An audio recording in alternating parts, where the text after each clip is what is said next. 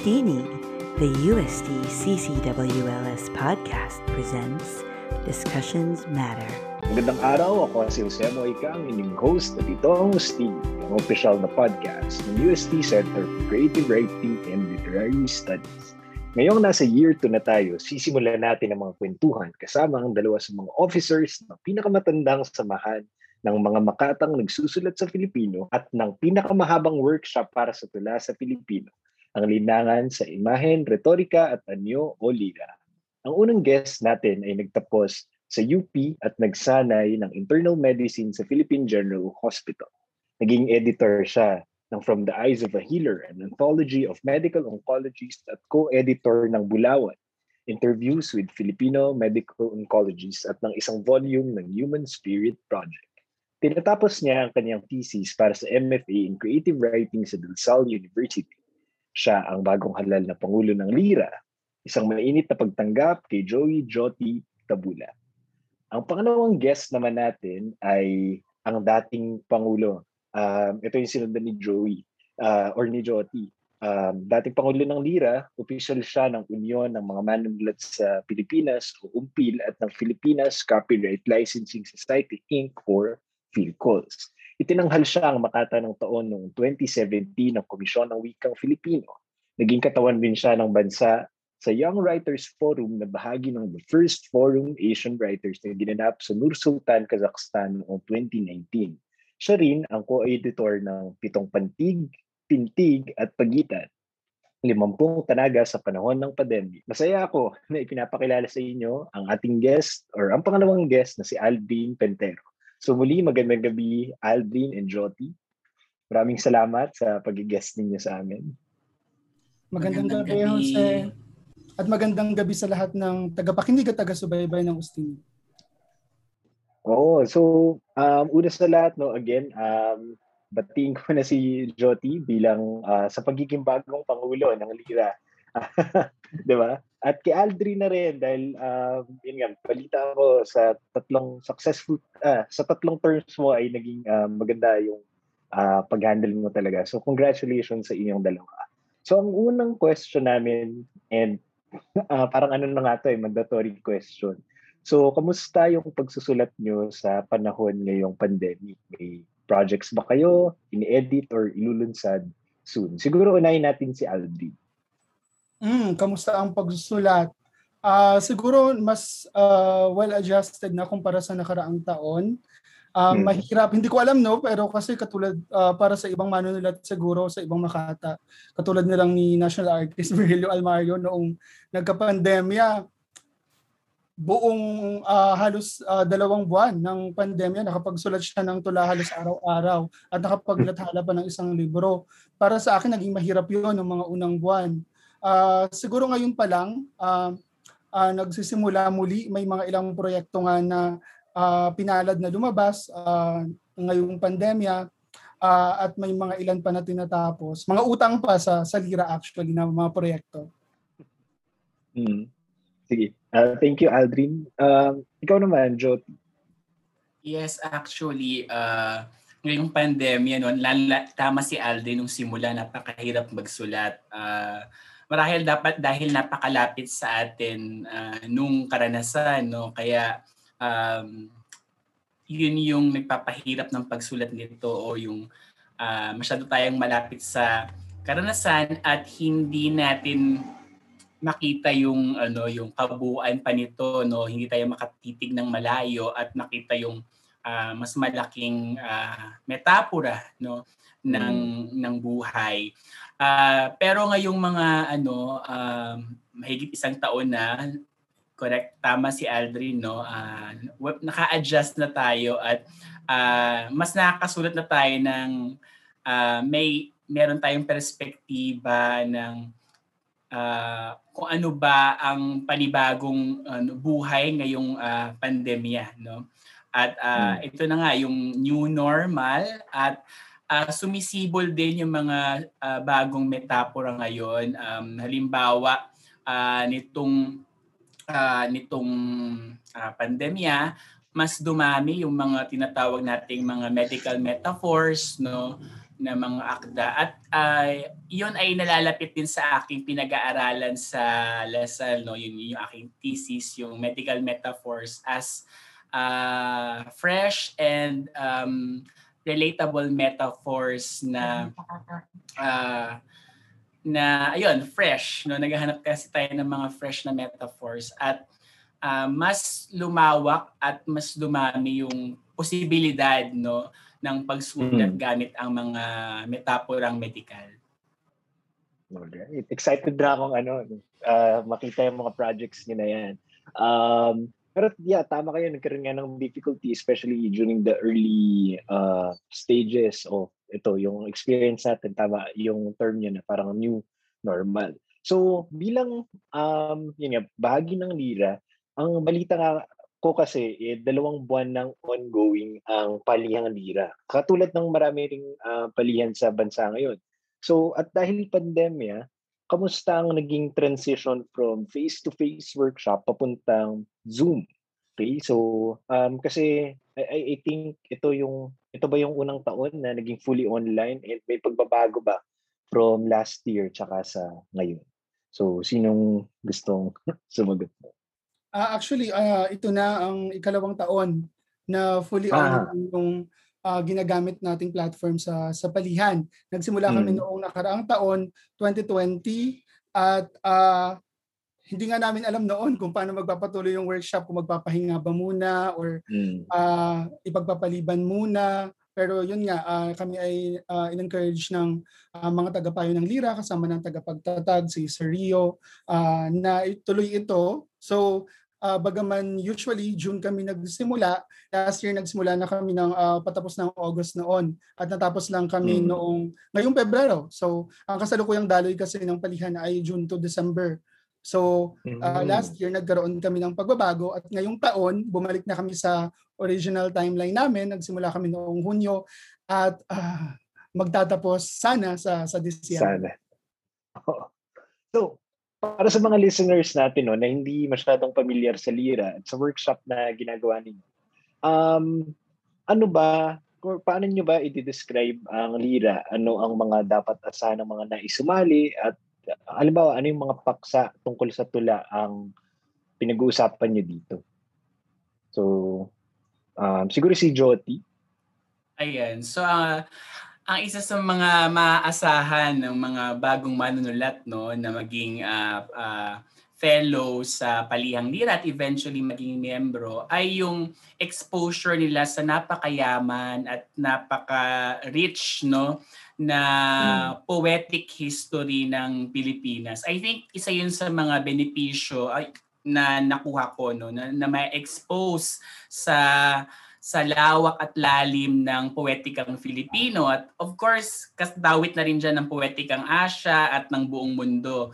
Pero may tutok talaga sa mga makatang Pilipino at mga tulang Filipino. So, mm. uh, ang isang maganda din is uh, makakadaupang palad ng mga ng mga batang manunulat yung mga uh, veteranong manunulat no nariyan uh-huh. sila Jerry Gracio, si Sergio no, national artist, uh, Mike Rosa, Fidel Rilio at maraming marami pang iba. So ito yung chance nila na ma makita ng ano no in flesh ang mga makata. Hmm. Kadalasan kasi 'di ba pag sinabing makata o manunulat, nasa loob ng kwarto, nagkukulong no, nagsusulat yeah. ng mag-isa. Pero ito yung mga makatang nakikilahok no sa sa mga bagong manulat at sa pamayanan. Pagdating sa pangpaksa, hmm. wala naman talagang uh, pinipiling paksain ang ano no, ang ang lira no malaya mga man, ang mga makata na piliin ang kanilang uh, paksa no na tutulaan no tutulain so hmm. ayun uh, wala namang limitasyon sa uh, yung paghaharaya ng kaisap kaisipan ng mga batang manulat at mismo sa lira din tumutulak kami ng iba't ibang paksa hmm. so uh, kanina nabanggit ni Jot yung mga um, nagiging mentors or uh, yun nga parang umupo as teaching um, mga writers, mga makata na nagtuturo sa mga naging membro ng Lira. Pero interesado ako kung sino yung, kasi mga big names, diba? Parang uh, si Sir Rio, si Jerry Gracio, Fidel Tilio. So, para sa inyo, sino yung mga parang feeling nyo eh, uh, remarkable na graduates ng Lira? So, may, meron na ba mga top of mind na nako, remarkable sa, sa graduates. Galing, sa amin galing yan. Siguro unahin ko muna si ano si Aldrin. remarkable graduates. Napakarami no sa tingin ko nga oh, oh. uh, yes. kilala uh, na uh, hindi lamang Makata kundi manunulat mm. na Filipino ang nagtapos sa palihang lira. Syempre, mm. kalayo pa ba tayo, 'di ba? Si Paul Castillo na uh, mula USTI. Nagtapos ng palihang lira noong I believe 2011. Uh, uh, at uh, syempre pagkatapos noon ay nakapagsulat na ng uh, napakaraming tula at nagwagi na rin ng ilang patimpalak. So isa yan sa mga pinagmamalaki talaga namin. Ang ilan pa siguro yung mga mas nakatatanda para sa akin, inspirational si uh, Sir Joey, si Joey Bakiran ay batch 1 mm. ng ng palihang lira at yan ang tinatawag namin talaga ultimate success story at ginagawa naming uh, uh, inspirasyon sa mga bagong uh, nagsusubok magmakata kasi sa Sir Joey ay uh, hindi naging miyembro agad ng Lira noong unang subok niya at siya ay nag uh, nag-umulat noong batch 2 at tingnan mo naman diba mm. sa pinaka uh, premyadong makatang Filipino. At syempre, ilan pa ang mga da- ang dating pangulo ng Lira na si Beverly Wico C na mas kilala oh. bilang si na yeah, bantog na SES uh, sa Filipino at uh, yun nga dating pangulo ng Lira napakaraming nakababatang makata at um, manunulat ang humahanga diyan kay Mambeba. Napakarami hmm. pa actually sina Sir Mike, sina Sir Joey na guro rin sa UST I believe. Uh, oh. Tapos uh, sina uh, Sir Egay, Edgar Calabia Samar na ngayon ay nagtuturo yes. sa uh, Osaka, sa Japan at kahit na ganoon ay nagpapaunlak uh, pa rin ng magturo sa mga fellow sa Lira kahit last year. Mm. Oo, no, parang ta- tama si Aldrin. Para sa mga listeners natin, um, marami sa mga graduates ng Lira ay naging, um, yun nga, parang um, naging successful hindi lang sa larangan ng pagsusulat ng tula, kundi iba-ibang fields. Yung iba ay nagsusulat ng fiction, yung iba ay nagsusulat ng nobela, yung iba ay nagsusulat din ng pelikula, 'di ba? Uh, and and I believe yung yung background din ng mga naging fellows nga ay ganun no. Uh, diverse hindi lang lahat ay pumapasok bilang makata na agad kundi gagaling sa iba-ibang background. So um kailan kayo usually naglalabas ng call and paano ba nag-apply dito sa workshop na to sa Lira? Uh, as early as Feb Uh, mm-hmm. Usually, kasi nga, di ba, nagbago kami ng timeline namin last year. Pero karaniwan, yes. Feb, uh, ngayong taon, Feb, March, nag-announce na kami at nagpapaalala uh, uh, at least once a month hanggang sa uh, na, tinatapos namin yung call ng uh, mga April, minsan nag extend ng May at pagkatapos ay ayun na, nagde-deliberate para pumili ng ng mga fellow. Lahat naman ito ay pinapaskil sa aming uh, FB page ng Linangan sa Imahen Retorika at Anyo. Mm. Interesting no kasi parang sa DIRA, somehow yung term ay members. So parang for me, medyo interesting yun. So tinitingnan ko ngayon na parang 'di ba sa Lira, parang ang kung tawagin siya ay Makata Voluntaryo. So ibig sabihin ba nito may objectives ang Lira halimbawa para sa social development or meron ba kayong um, ilang proyekto na na talagang nilulunsad? So, siguro si Joti, baka meron kang gustong ikwento.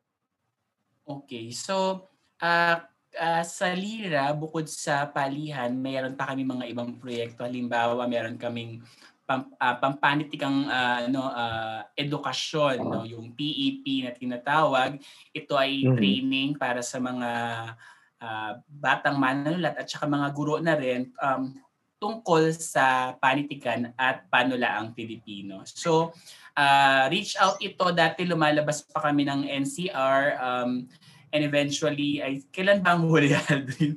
Lasal ba yung huli? Or hindi, sa CCP yung huli? Huli, no? yung 33rd anniversary. Ago. Yes. So, uh, kaya din makata voluntaryo kasi itong Lira, uh, isa din siyang NGO na pinapatakbo ng mga hindi binabayarang individual at ng mga professional. So, uh, kami mis uh, kami kami mismo ay busy sa sa sa sarili namin mga professional at karera pero naglalaan hmm. kami ng panahon para mapatakbo ng maayos itong Lira. So nakaasa ang Lira sa sa ano no sa time and effort na ibinibigay ng mga voluntaryo tulad namin nila Aldrin no na isang mm. manager sa isang kumpanya at marami mga guro halimbawa si Paul Castillo no uh, at yung uh, yung mga speakers din namin wala naman talaga silang halimbawa sa ano sa sa sa pa, sa pa, sa tawag dito sa sa workshop no? Wala silang tinatanggap na mga bayad talaga. May counting token lang no?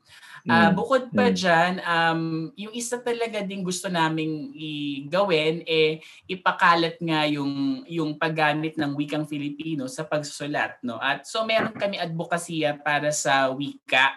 So um hindi lamang sa pagtula no? So uh, kaya meron kaming mga uh, publication ano din no arm para ma ma-promote ang Filipino poetry at ang wikang Filipino no at hmm. uh, ano pa ba ano pa ba Aldrin ng mga Oo, dapat ipagmalaki mo Jody ang ano, ang ang librong lira. Kakasimula pa lamang Ayan. ng librong lira siguro mga tatlo, apat na taon at ngayon si Joti ang haligin nito at uh, masaya ako dahil uh, napakaganda ng mga huling libro na inilabas ng librong Lira, di ba Joti? Yes, so isa itong ano platform para sa mga uh, miyembro ng Lira no na ma- mailathala lalo na yung mga first timers no. Uh, but of mm. course hindi naman hmm. natin mm. nililimitahan yung uh, publikasyon sa Lira lamang at uh, titingnan namin yung posibilidad na uh, tumanggap din ng mga akda mula sa ibang manunulat. So uh, ayun, pinatatakbo ito ng mga voluntaryo. So, walang bayad to. At uh, I think yun yung ano din, uh, maganda na ano din na experience no sa mga uh, para sa akin halimbawa na ma, mamulat at matuto sa isa publication kung paano patakbo na isang publication publikasyon. So uh, Tama, at yun, no? uh, yes. Actually, uh, agree ako doon at lalo pa uh, labas sa mga proyekto ng Librong Lira nga at ng Lira, uh, kami rin ay aktibo na nakikipag-ugnayan at nakikipagtulungan sa ibang mga uh, samahan uh, sa NCCA, mm. sa KWF, kamakailan lamang katulad nga kanina na nabanggit sa pagpapakilala, ano, nakipagtulungan kami sa uh, uh, NCCA, sa National Commission for Culture and the Arts at sa Savage Minds Arts Books and Cinema sa Naga. Mm. At uh, binuo mm. namin yung proyektong uh, uh, noon ang tinawag nga namin last year ay COVID Dex Tanaga Contest. Uh, kung saan uh, nagpa nagpatawag kami ng mga entry uh, through text sa mga nais magpasa ng kanilang mga tanaga So, naging bukas ito sa wikang Filipino at uh, uh, Tagalog at naging bukas din ito sa mga wikang Bicolnon. So, 25 uh, Filipinong Tanaga at 25 Tanaga sa wikang Bicolnon. At yun nga, this year nilabas namin yung mga nagwagi. Naglabas kami ng libro na pinamagatan namin uh, pitong pantig, pintig at pagitan. So ito ay limampung mm. tanaga tungkol sa mga danas nitong mga makata na ito sa panahon ng pandemya. Alright, so ang dami, ang dami ng ano, no, na parang projects, ang dami uh, minulunsad. So, balik lang tayo saglit sa usapang workshop. Um, kasi nga, nabanggit ni Aldri na dalawang taon na na fully online yung workshop. So, may mga features ba yung um, workshop nyo na hindi, uh, I mean, face-to-face workshop, may mga features ba yun na hindi ninyo masyadong nagagawa sa Zoom? Uh, may mga halimbawa ang lectures, yun nga, yung mga nagiging guest ninyo or say, uh, yung mga nagtuturo na parang maganda sana maging face-to-face aspect katulad ng halimbawa ng balantasan. So ano yung naging mga features and challenges na kailangan or na kinaharap ninyo dun sa unang taon at baka kaharapin pa ulit sa pangalawang taon? Hindi man challenges, pero siguro nakakamiss at uh, kabawasan mm. siguro sa sa danas eh yung mga mm. inuman. 'Di ba, Joti? siguro hindi lang inuman yung uh, ano chikahan no na face to face no Totoo. I think yung uh, yung nabubuong samahan sa sa harap ng ano no na iisang mesa no o kung ano man ang hmm. nakapatong sa mesa pwedeng inuman o, o pagkain kung ano man I think yun yung nakakamiss no um hmm. Uh, dati kasi pagkatapos ng uh, palihan pupunta kami sa Saras para hindi naman talaga para uminom, kundi para magchikahan, ipagpatuloy yung kwentuhan, no? At, mm-hmm. at makilala ng personal din yung mga batang manulat o yung mga premyadong mga manulat, mga veterano. So, uh, yun yung nawala, no? Um, although, I think yung malaking benepisyo naman din ngayon ng pagiging digital, eh, mas, mas lumawak din yung sakop nung ano, or yung lumawak yung reach, no, ng, ng mga fellows natin, no? Halimbawa, hmm. meron tayong fellow ta taga Saudi. Tama ba, Aldri? No? May... Hmm, Saudi. Uh, at ngayon, last year yon At ngayong taon, meron tayong fellow sa uh, Indonesia. Oo. Wow. Mm-hmm. Ayun. So yung mga dating walang chance na o yung hirap makasali, uh, ito na yung pagkakataon nila na hindi na kailangan magbumiyahe, no? Uh, mm. Yun. So malaking bagay din para sa kanila, no? Napakagandang hmm. punto noon kasi nga before ang mga uh, palihan, ang mga fellow ay uh, kailangan pumunta ng Maynila kahit na noon ay nagkakaroon kami ng mga fellow galing sa uh, Naga, nagkaroon kami ng fellow galing sa Pangasinan, sa Baguio. Sila ay lumuluwas uh, hmm. sa sa Maynila para sa workshop. Pero ngayon, hindi na nila kailangan gawin ito dahil sa teknolohiya. So may mayroon kami ngayong fellow sa Nueva Vizcaya, meron kami sa Mindanao, meron kami sa Bisaya. So, ayun siguro tama si Jotty na napakagandang ano noon advantage. Pero yun nga, nami-miss ko yung uh, mga usapan, kwentuhan pagtapos ng palihan kasi karamihan sa tingin ko masasabi ito ng mga uh, dumaan sa sa palihan. Kahit hindi nga yung mga umiinom eh kasi karamihan yung mga nakatatanda yung umiinom di ba? Pero kami uuwi lang kami doon. Makikinig lang kami sa mga kwentuhan ng mga tagapayo at nakatatandang membro ng lira habang nagiinuman sila. Ay ang dami na naming napupulot natututuhan. At yung mga hmm. chismis ng ng politika, ng kasaysayan ng politika na chismis dati. Naririnig namin sa kanila kung ano ba talaga yung mga nangyari. At ako personally, mm. namimiss ko yung kapag pupunta ako ng workshop, gising ako ng maaga, at magadala ng chichirya kasi sa palihan isa yun sa gusto kong parte yung may umiikot na chichirya na pagkain habang oh. labas ng tula yung mga tao. So ayun yung nakakami siguro. Mm-hmm. At saka ako nga no, parang Well, nabanggit niyo yung pinanggalingan ng iba-ibang mga fellows kasi hindi rin biro yung duration ng workshop niyo eh. Uh, June to December, so that's six months, no? Unlike yung iba na isang linggong workshop or dalawang linggo. So sa inyo, um, mahaba. And well, speaking of namimiss, uh, nabanggit ni Joti kanina yung Sarah. Pero isa rin kasi sa kadalasang nadidikit sa lira ay ang conspiracy bar dahil sa lirahan. No? Uh, So, um, yun nga, parang I'm sure na miss na ng mga members at ng mga kaibigan ang pagpunta dito. Pero um, ano yung nakikita niyong future ng lirahan? Magiging ano ba, digital na, ba, na ba talaga to? Or parang meron ba kayong parang attempt na hindi, uh, at least magawa pa rin natin siya in some capacity. So, ayun, um, sig- siguro kahit sinong gusto sumagot. Ako kayang-kaya na ni ni Joti yan, no? At syempre, Oo, oh, ka pala bilang ng president. Bilang pangulo. Pero syempre, uh, nais namin nais namin ibalik yan. At sa tingin ko naman uh, na, kaya naman siguro yung lirahan online or ilirahan, di ba? Uh, yung poetry reading, uh, basta may kakampi tayong medyo malakas-lakas na internet connection, di ba, Joti? Yes. Actually, um, mayroon naman talaga tayong mga naging digital na lirahan din. Nakapag-launch tayo mga libro sa lirahan natin. Um, uh, ngayon siguro, syempre nakakamiss yung maka- bumalik sa conspiracy bar at yung makarinig ng actual music no at poetry no ng na raw doon doon mismo sa sa site no pero dahil meron tayong delta variant ngayon ng COVID so isa yan sa mga humahadlang kung pa- bakit hindi tayo makabalik no sa sa conspiracy bar. Pero I think uh, again uh, naka, nakapag-adapt na tayo, naka-adjust sa bagong normal no na pwede naman pala na digital digital ito. Of course, um, kung kayang maibalik no at dumating na yung punto na ready na ang pamayanan na magkaroon ng mga group meetings or mga group uh, events no na face to face um why not no? Kasi miss na miss na rin namin ang isa't isa. So ayun. Oo. So well itong lira no nagsimula tama ba na 1985 nagsimula ang lira? So magse-celebrate na kayo ng 35th anniversary. Um may mga may mga ito speaking of uh, future plans may mga projects na ba kayo na parang part ng 35th anniversary kasi ito nabanggit kanina yung mga libro na lira kasi nagkaroon kayo ng mga poetry anthologies like Ikatlong Bagting, Dirang Pilak. So may mga ganito pa rin ba kayong um, ipapublish? Or um, and speaking of publication, ano ba to? Libro pa rin ba or tinitingnan niyo na na online publication na?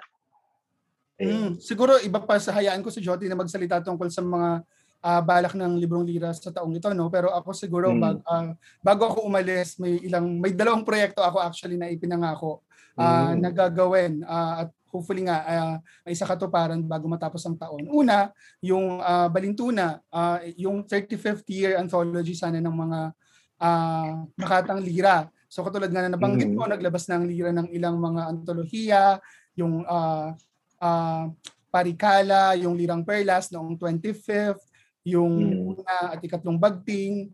At uh, ngayon nga, nais namin maglabas muli yung Balintuna since may Parikala na, may irony, ngayon naman tayo sa paradox or balintuna.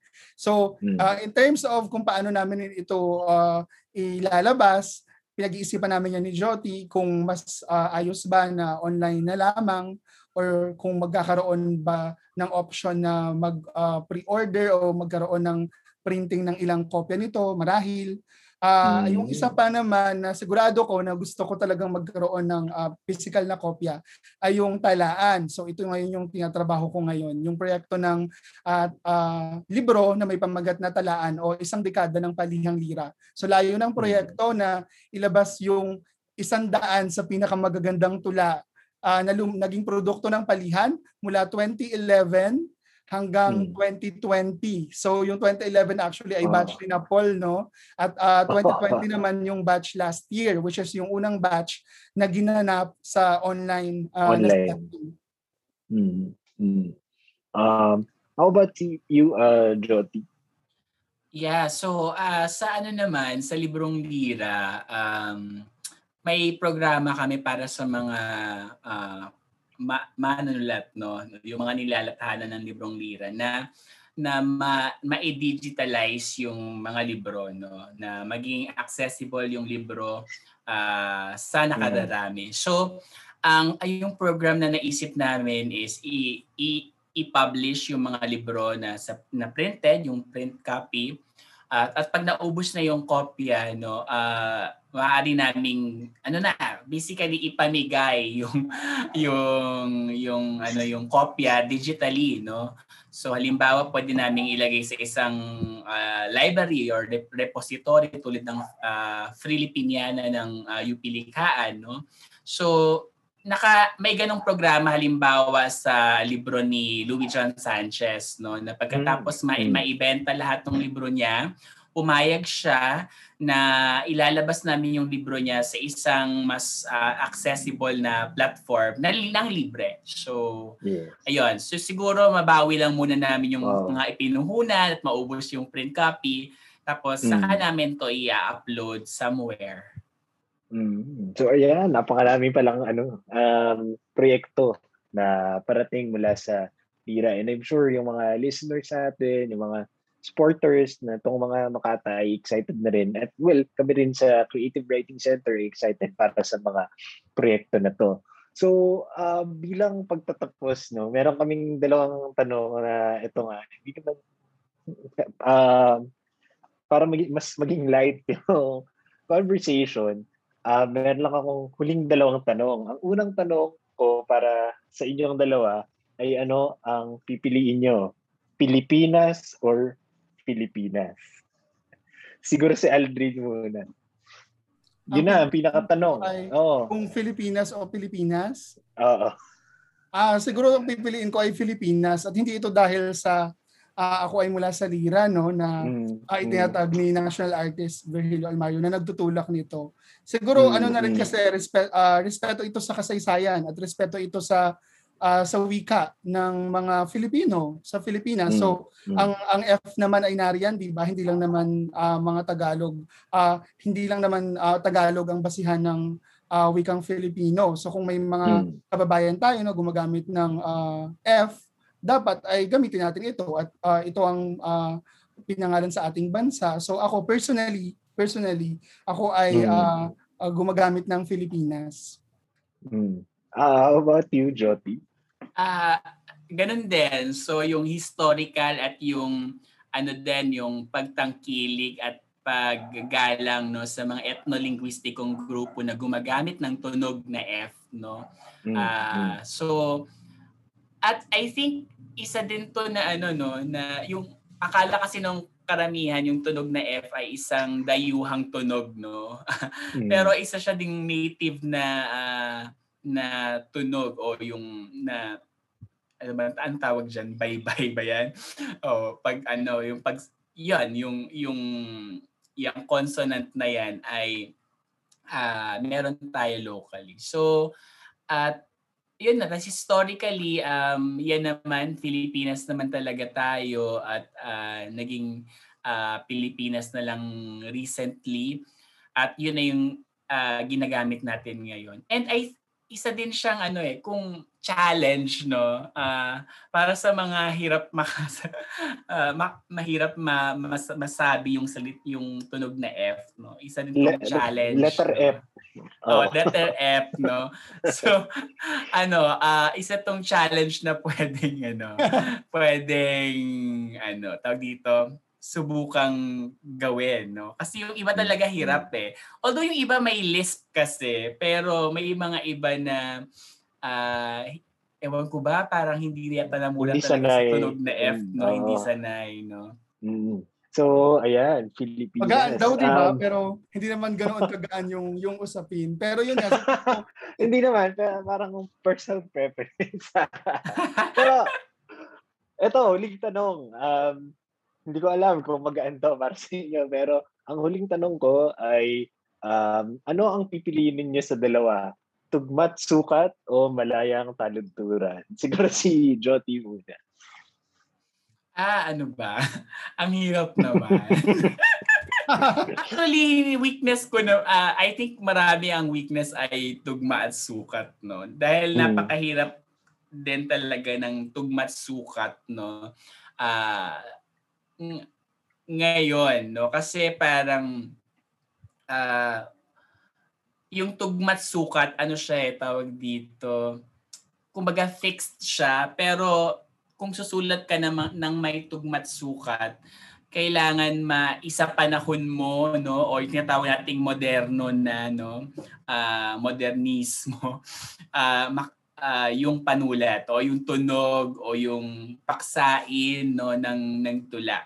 Ah, Mm. Ngayon kung pipili ako siguro ano na lang tugmat sukat na lang no tugmat sukat ah, kahit ito yung kahinaan ko pero ang Mm. kahalagahan kasi nung tugmat sukat ay yung disiplina no na maging mapamili no choosy no sa mga ah, salitang gagamitin sa tula no sa mga Mm. sa mga kung, kung nahi, yung ng yung tula ay may forma no na hindi lang siya parang kung gusto mo lang ganon Mm, So dapat may disiplina ng may control no ah, sa sa mga linya, sa wika, no, sa tunog, no. So tugmat sukat. Si Aldrin. ano? Kasi di ba sabi nga ano, no versus free. Pero personally, pipiliin ko yung tugmat sukat, medyo kabaliktaran kay Joti. Kasi ako no, ah, natuto lang talaga akong tumula.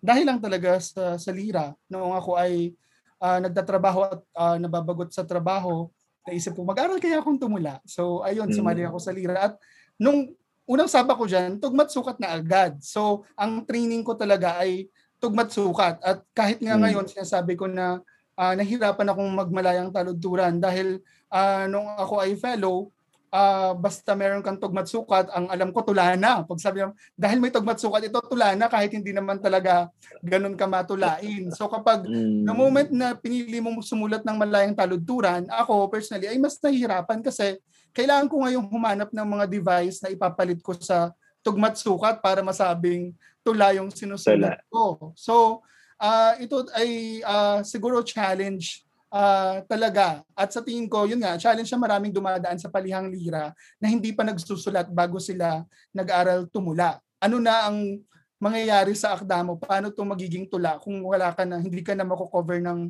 tugmat sukat. So anong ipapasok mo diyan, 'di ba? Anong anong uh, uri ng pananalinghaga, anong siste, anong irony, anong balintuna. So, mm. ayun. So, kahit ngayon, uh, nagbabasa ako ng maraming free verse dahil nais kong magsulat ng uh, mas uh, tula na free verse. Alright. So, ayan. Maraming maraming salamat, Aldrin and Joti. So, sa bahaging ito, siguro pwede ninyong imbitahan ng mga listeners natin na of course, syempre hip na hip ang podcast natin, no? So, pwede ninyong imbitahan ng listeners natin na mag-like or mag-follow sa mga social media accounts ninyo, uh, personal, pati sa Lira. And um, meron ba silang mga dapat abangan mula sa inyo? So siguro unahin natin si Aldrin. Sige, una siguro nais ko magpasalamat ho sa, no, sa inyong imbitasyon at nagpapasalamat ako mm. sa mga tagapakinig at taga-subaybay ng Ostinig. Siguro uh, nais naming imbitahan ang uh, mga taga-subaybay at tagapakinig ng programang ito para uh, uh, bantayan at uh, bisitahin ang ang FB page ng Linangan sa Imahen Retorika at Anyo o Lira dahil nagpapaskil kami doon ng mga activities namin, linggo-linggo, ng uh, workshop, ng mga uh, panayam. Minsan ay nagpo-post kami doon ng ilang mga programa, uh, nagpo-post kami doon ng mga tula. Lalo ngayon, uh, ang Agosto ay buwan ng wika, di ba? So, mm. magkakaroon kami ng ilang mga paskil doon, uh, ilang video siguro ng tulamitam kung saan nakikipagkwentuhan kami sa ilang mga uh, nagmamakata para uh, uh, kausapin sila hinggil sa mga paborito nilang tula at bakit nila paborito ang mga tulang iyon.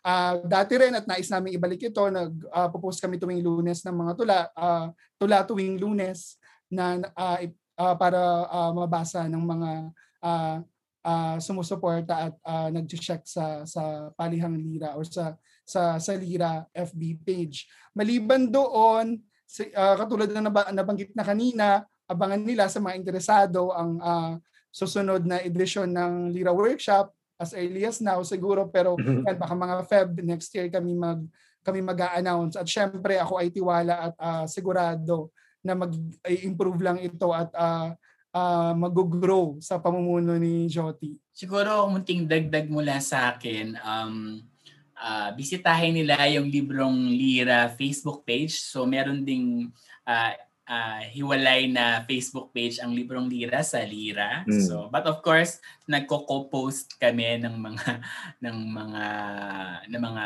yun, announcement doon.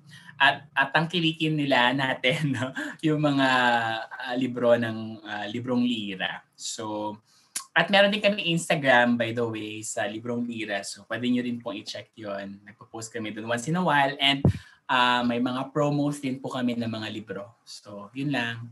Salamat, Ustini. Maraming maraming salamat muli, Aldrin and Joti.